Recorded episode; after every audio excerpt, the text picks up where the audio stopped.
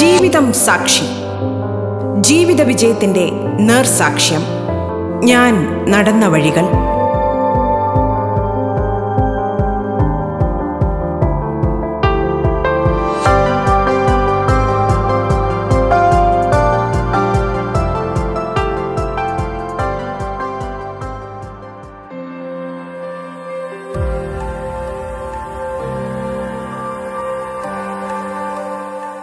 നമസ്കാരം പ്രിയ ശ്രോതാക്കളെ ജീവിതം സാക്ഷിയിൽ നിന്ന് നമുക്കൊപ്പമുള്ളത് സേവനകാലത്തുടനീളം പ്രകടിപ്പിച്ച സുധീരവും കർമ്മോജ്വലവുമായ സേവനത്തിന് അംഗീകാരമായി സ്തുത്യർഹ സേവനത്തിനുള്ള രാഷ്ട്രപതിയുടെ ഫയർ സർവീസ് മെഡലിന് അർഹനായ Ernakulam Gandhinagar fire station officer Shri T B രാമകൃഷ്ണനാണ്.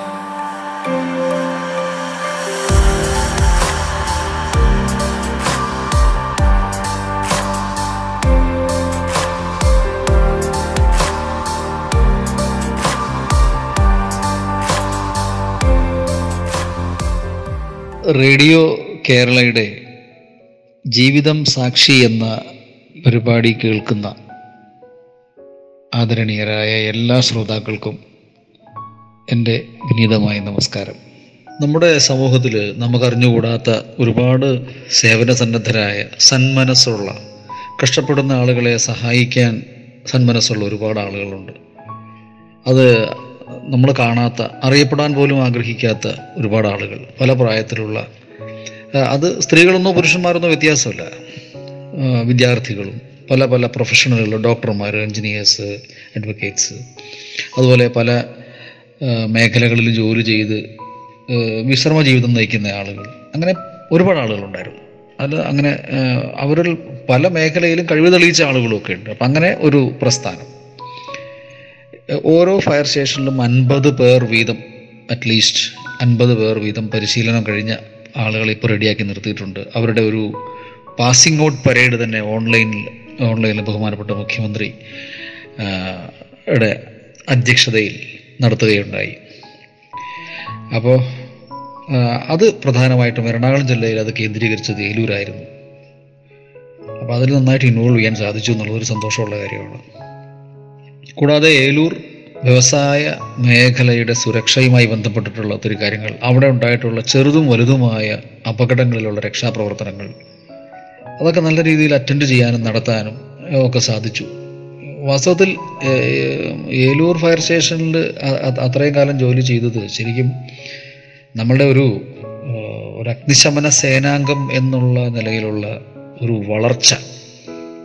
നമ്മൾ മാനസികമായിട്ടും പ്രായോഗികമായിട്ടും കൂടുതൽ കരുത്താർജിച്ച അല്ലെങ്കിൽ കൂടുതൽ പരിചയം ശ്രദ്ധിച്ച അതിനിടയാക്കിയ ഒരു കാലയളവായിരുന്നു.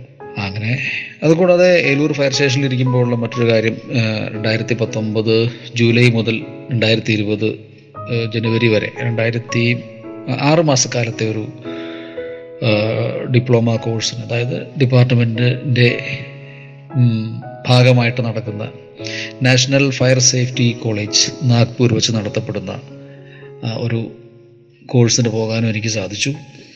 അതും എനിക്ക് വളരെ അഭിമാനമുള്ള ഒരു നേട്ടം തന്നെയായി ആ കോഴ്സിന് പങ്കെടുത്ത് ഡിസ്റ്റിങ്ഷനോടുകൂടെ ഞാനത് പാസ്സായി. അപ്പോൾ അതും ഏലൂർ ഫയർ സ്റ്റേഷനിൽ വെച്ച് നടന്ന ഒരു കാര്യമാണ്. അതിനെ തുടർന്ന് ഇപ്പോൾ മൂന്ന് മാസം മുൻപ് രണ്ടായിരത്തി ഇരുപത്തി ഒന്ന് ജൂൺ മാസം ഏഴാം തീയതി തിരിച്ച് ഗാന്ധിനഗറിലേക്ക് സ്റ്റേഷൻ ഓഫീസർ തസ്തികയിൽ. അപ്പോൾ ഞാൻ ഫയർമാനായി ജോലി ചെയ്ത് തുടങ്ങിയ ആ ഫയർ സ്റ്റേഷനിൽ ഇപ്പോൾ സ്റ്റേഷൻ ഓഫീസറായി ജോലി ചെയ്യുന്നു എന്നുള്ളതും സന്തോഷം ഓർക്കുമ്പോൾ സന്തോഷമുള്ളൊരു കാര്യമാണ്.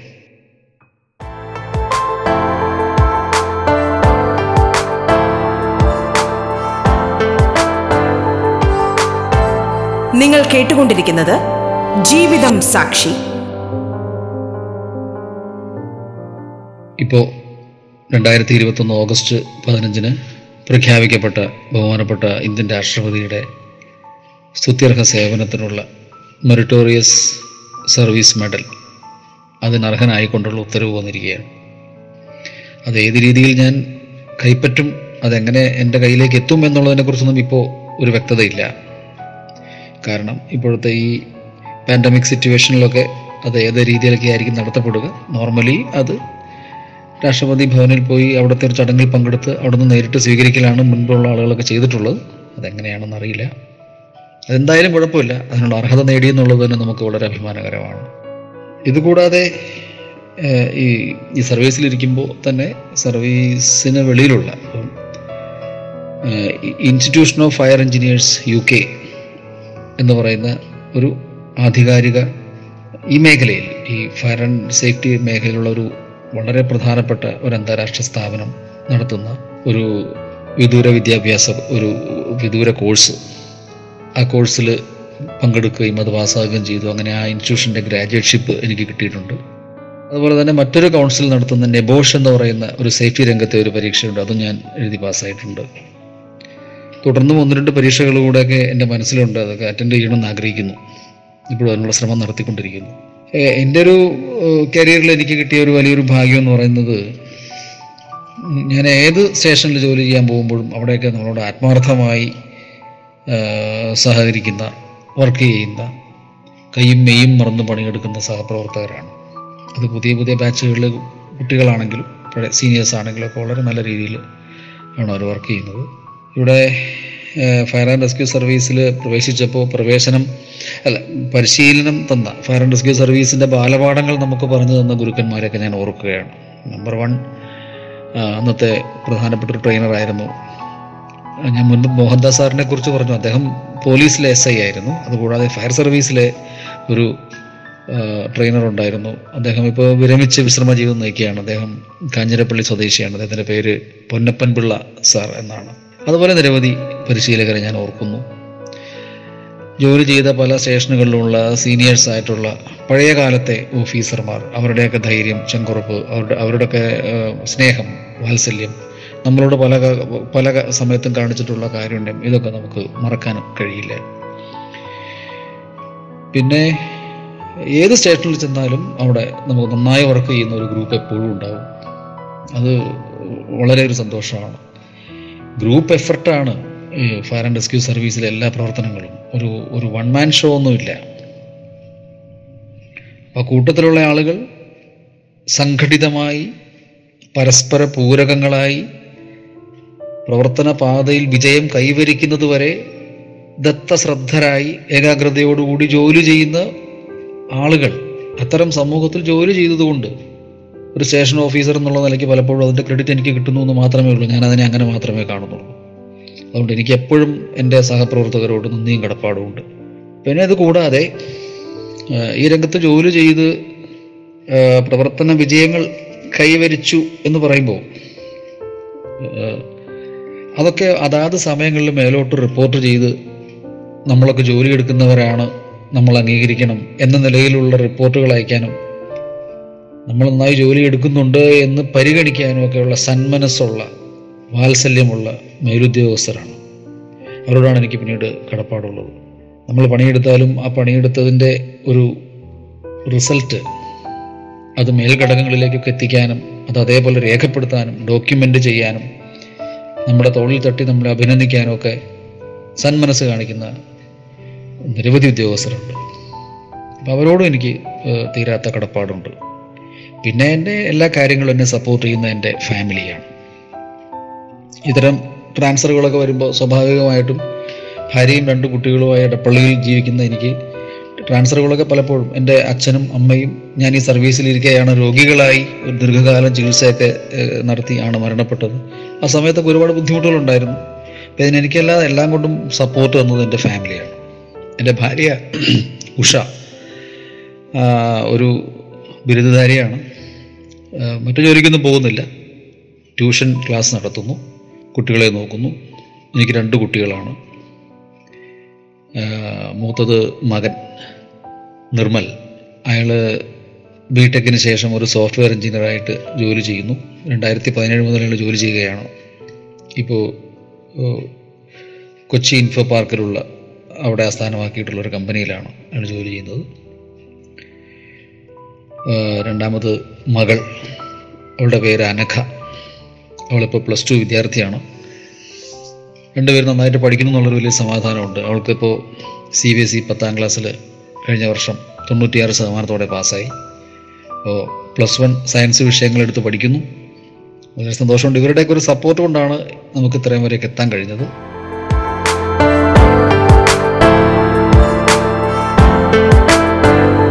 ജീവിതം സാക്ഷി ഇടവേളയ്ക്ക് ശേഷം തുടരും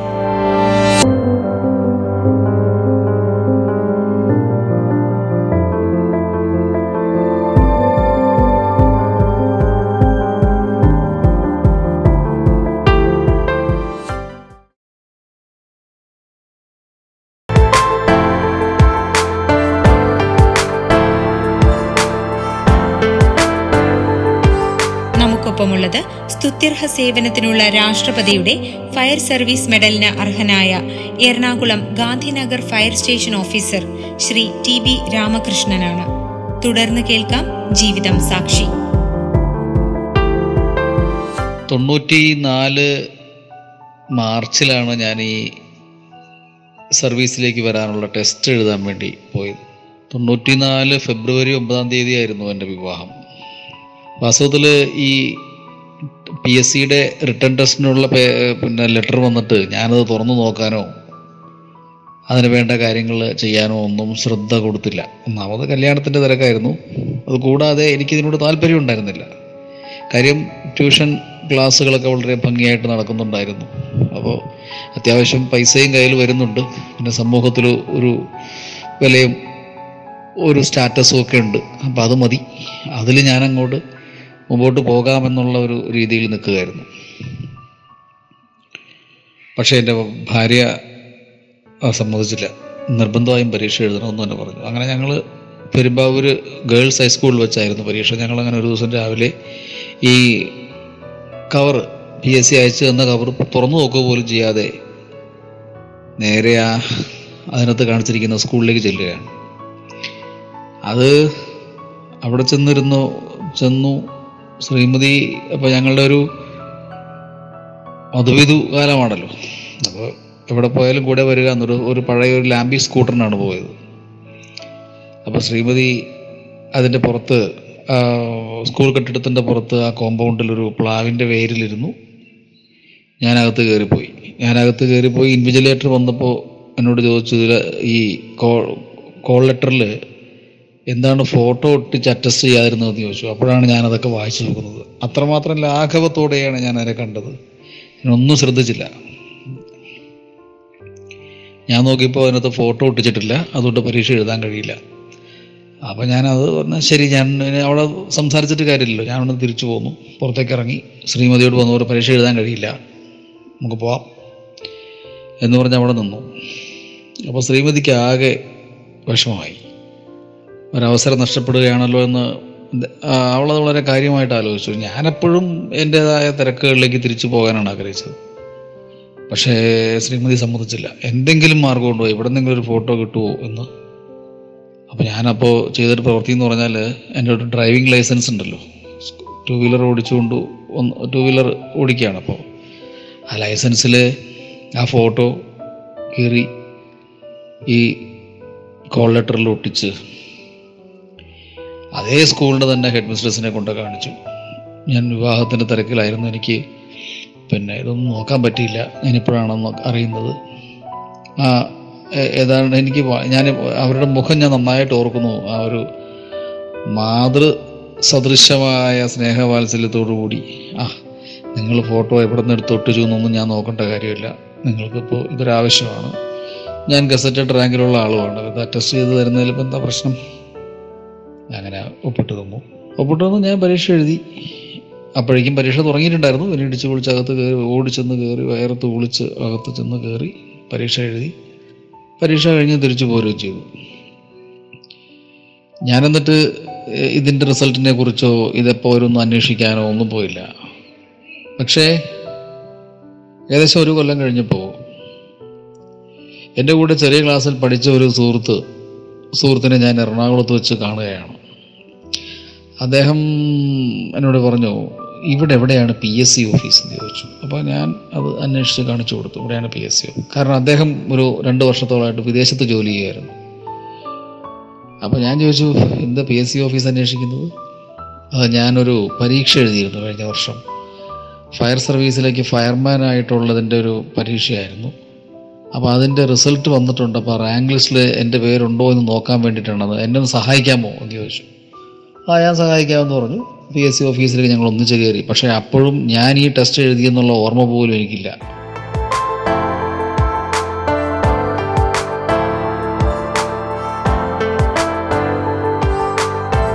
നിങ്ങൾ കേട്ടുകൊണ്ടിരിക്കുന്നത് ജീവിതം സാക്ഷി.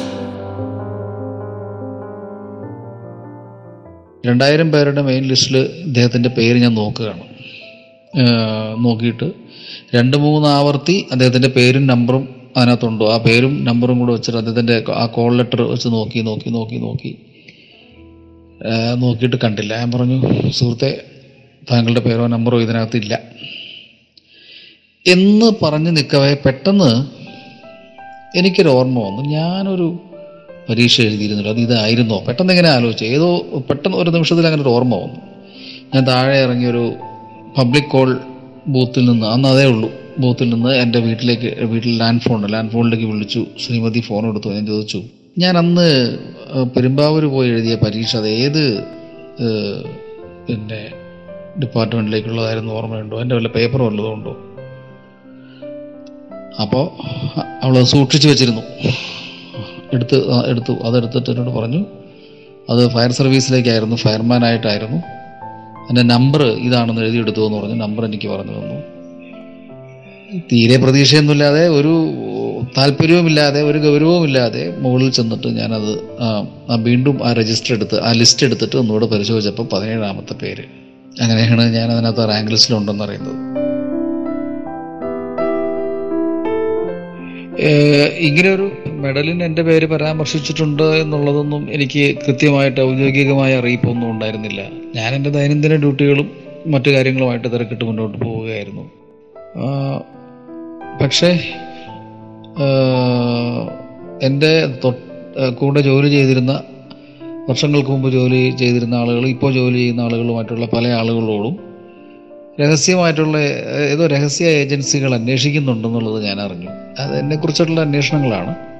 അപ്പം അതിൽ അവരോട് അന്വേഷിക്കുന്ന ഉദ്യോഗസ്ഥർ പറയുന്നുണ്ട് ഇത് പറയണ്ട എന്നോട് പറ ഡിസ്ക്ലോസ് ചെയ്യണ്ട എന്ന് പറയുന്നുണ്ടെങ്കിൽ ഒന്ന് രണ്ട് പേർ എന്നോട് സൂചിപ്പിച്ചു.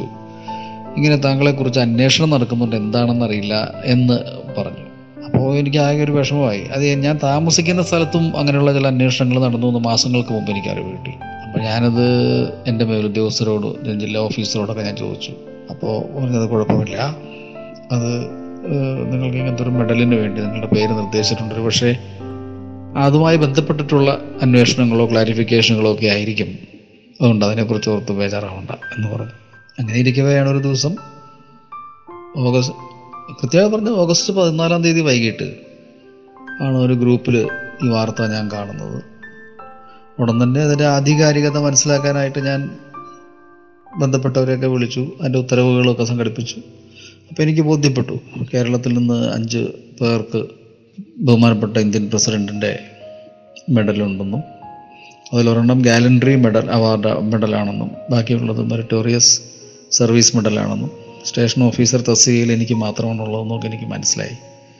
ഒരു വല്ലാത്ത സന്തോഷം വളരെ വളരെ സന്തോഷം തോന്നി. കാര്യം ആദ്യകാലത്തെ ഒരു മടു മടുപ്പ് കഴിഞ്ഞാൽ ഒരു ഒരു യോജിക്കാൻ ബുദ്ധിമുട്ട് വന്ന കുറച്ച് വർഷങ്ങൾ കഴിഞ്ഞതിന് ശേഷം പിന്നെ ഞാൻ ഈ വകുപ്പിന്റെ പ്രവർത്തനങ്ങളും ഇതിനനുബന്ധ പഠനങ്ങളും നടത്തുകയും പിന്നെ കൃത്യമായി തന്നെ ഡ്യൂട്ടി കാര്യങ്ങളൊക്കെ നിർവഹിച്ചു പോവുകയൊക്കെ ചെയ്യുകയായിരുന്നു.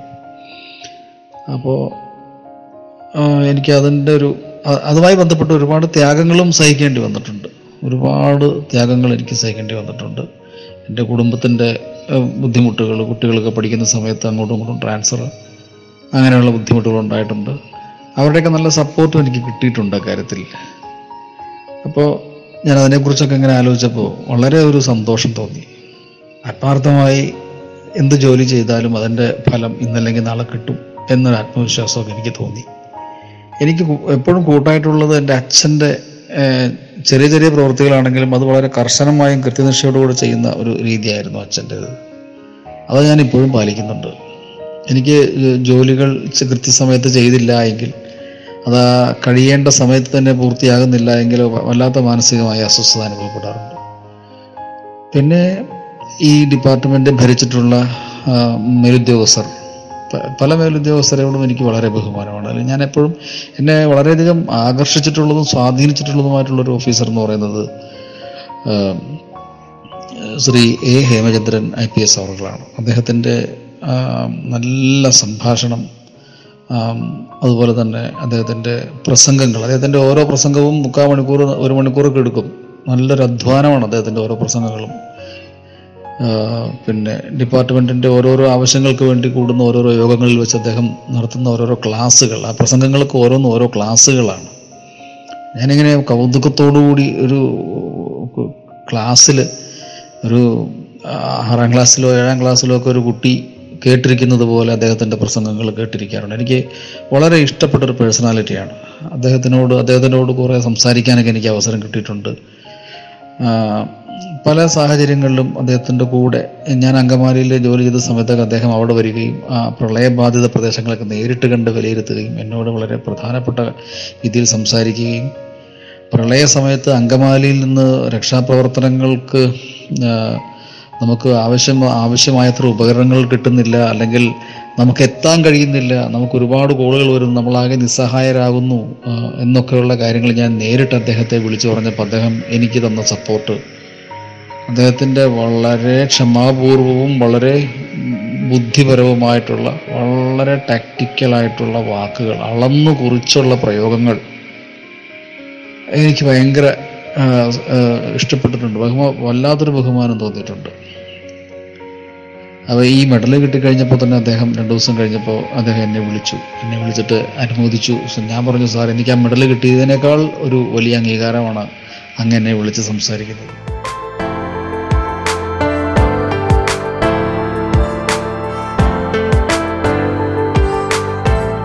സ്തുത്യർഹ സേവനത്തിനുള്ള രാഷ്ട്രപതിയുടെ ഫയർ സർവീസ് മെഡലിന് അർഹനായ Ernakulam Gandhinagar fire station officer Shri T B Ramakrishnan അതിഥിയായി എത്തിയ ജീവിതം സാക്ഷിയുടെ ഇന്നത്തെ അധ്യായം ഇവിടെ പൂർണമാകുന്നു.